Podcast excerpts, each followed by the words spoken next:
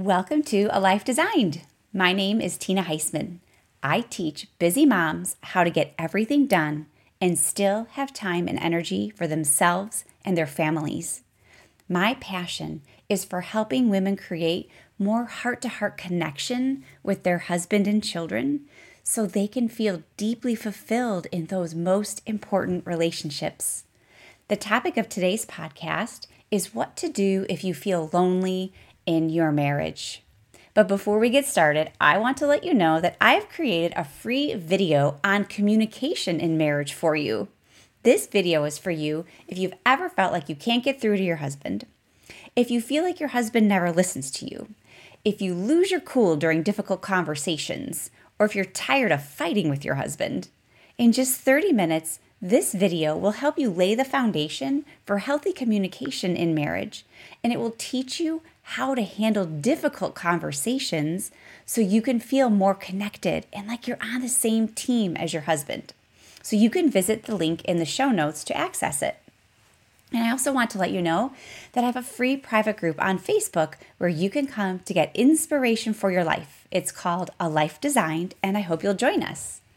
Now, let's dive in and talk about what to do if you feel lonely in your marriage being lonely is probably something you didn't think would happen to you in your marriage. But it is a complaint that I hear often to varying degrees of severity. Wives tell me that they feel lonely and disconnected from their spouse. And they wonder what they should do. Now, most of the time, the wife is hoping that I will give her advice that has to do with her husband changing his ways so she doesn't have to feel lonely anymore. It must be his fault, she thinks. If he will change and be more attentive, then she thinks she will feel happier. But I am afraid that is not how it works. Sadly, that's not how marriage works. And that's not how life works. This is actually good news because we can't change other people. We can't make people behave how we want them to. We can't make other people want to spend time with us in the way that we want them to.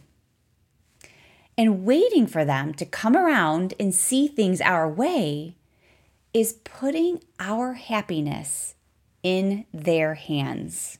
I want you to think about that.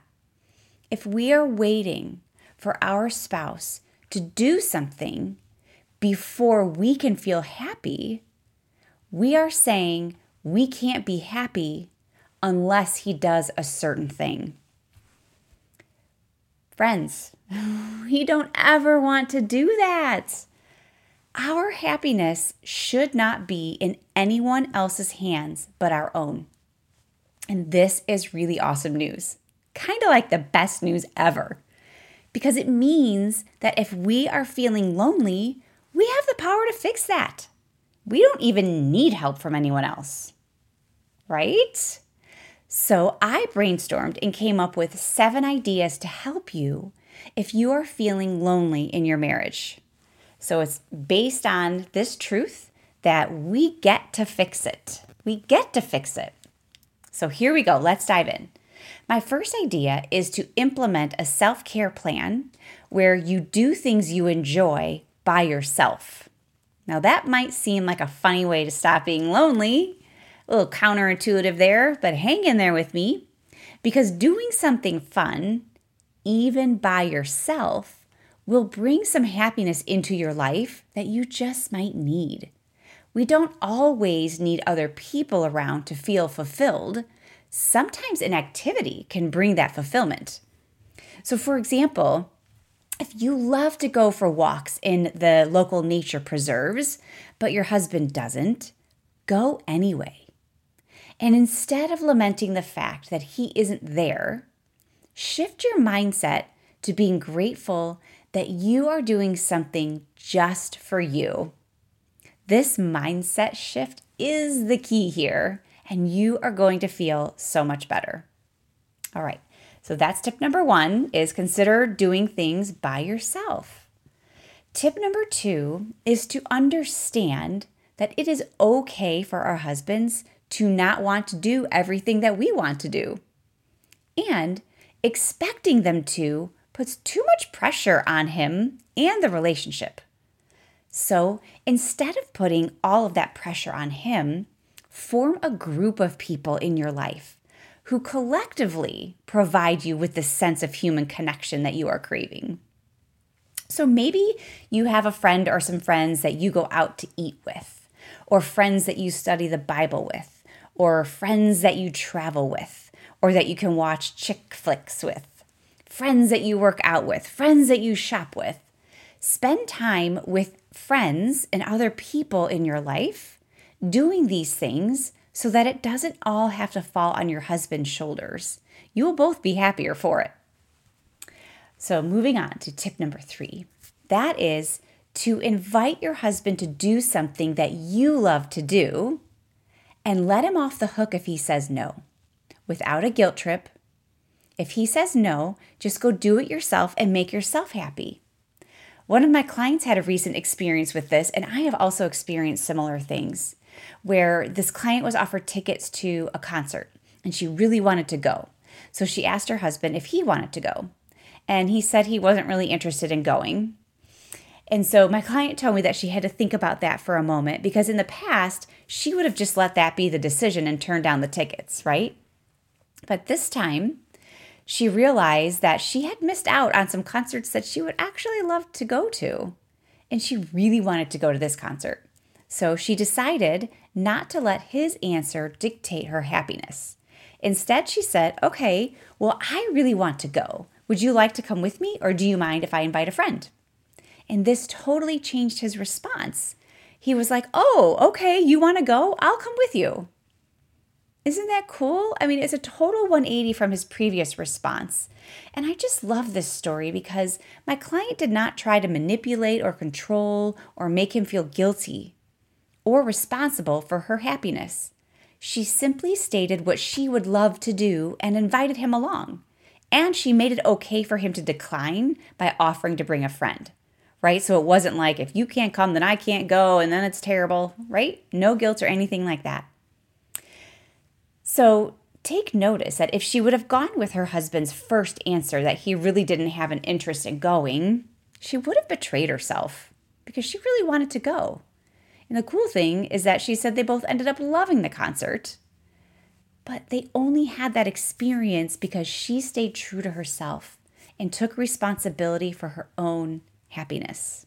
Good stuff, right?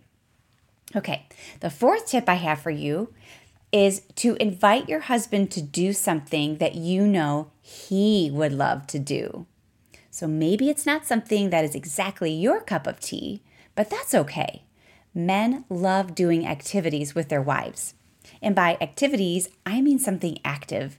Usually they like to do things more than just going out to dinner. So suggest something that you know that he loves and enjoy it with him. Maybe he's the one that likes to go out walking in the nature preserves. That's something that you could do with him. All right. And so the fifth tip around feeling lonely in your marriage has to do with communication. Many a woman has said to her husband, You don't spend enough time with me. When you hear me say that sentence like that, can you see why it might not be the best way to communicate about being lonely? It's pretty negative, and it puts the blame on our husband for us feeling lonely, right? So, this doesn't mean that you can't communicate with your husband about it, though. But instead of communicating blame, as with the previous statement, you can communicate from your heart with vulnerability. Say something like, I miss you. I would love to spend some time with you soon. I would love to do something fun with you soon. And then suggest something. This is a huge communication tip that can take you so far in your marriage when you're taking away the blame and you're taking responsibility and telling someone that you miss them and you would love to spend time with them, that is a beautiful, positive way to communicate. Okay, tip number six. If you're feeling lonely in your marriage, this one's a logistical one. Take a look at your calendar and your family calendar. Is there too much on it that is pulling you away from each other? can you find some activities to eliminate or minimize that will give you more time together? Or can you find some time to intentionally schedule some one on one time? We only have limited hours in a day, right? So we've got to prioritize what we do with them and be intentional with what we do for them, with them. So many times we just leave scheduling those date nights and, and fun things for when a free window will pop up on the calendar. But how often does that really happen, right? And it also makes me think of author Lysa TerKeurst. She wrote a book called The Best Yes. And this is something I talk about with my clients sometimes, and that is we say yes to a lot of things that seem great and fun and wonderful and worthwhile, but is it your best yes? So when you're looking at your calendar and you're trying to see if there's something that you can take off of your calendar to create more time for your husband, ask yourself, is this my best yes? I hope that helps you. I love I love thinking about it like that. Okay, last but not least, tip number 7, that is to manage your mind. So if you've been listening to my podcast for any length of time, you know that our thoughts cause our feelings. So if the feeling we are having is lonely, we need to examine our thoughts and see what we're thinking that is causing us to feel lonely. Because once we identify the thought, then we can examine it and ask ourselves is it really true?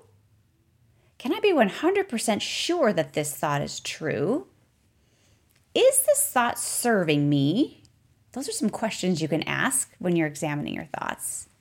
And if you discover that this thought is maybe not true, or I'm not really 100% sure if it's true, if it's definitely not serving me, then what could you change that thought to that might allow you to feel better and take action that will help you not feel lonely?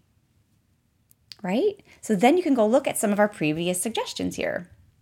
So, for instance, if you have a thought that says, My husband should spend more time with me, now you know that, flawed, eh, that thought is flawed because I shared that with you earlier. You may want him to spend more time with you, but how is it serving you to think this negative thought?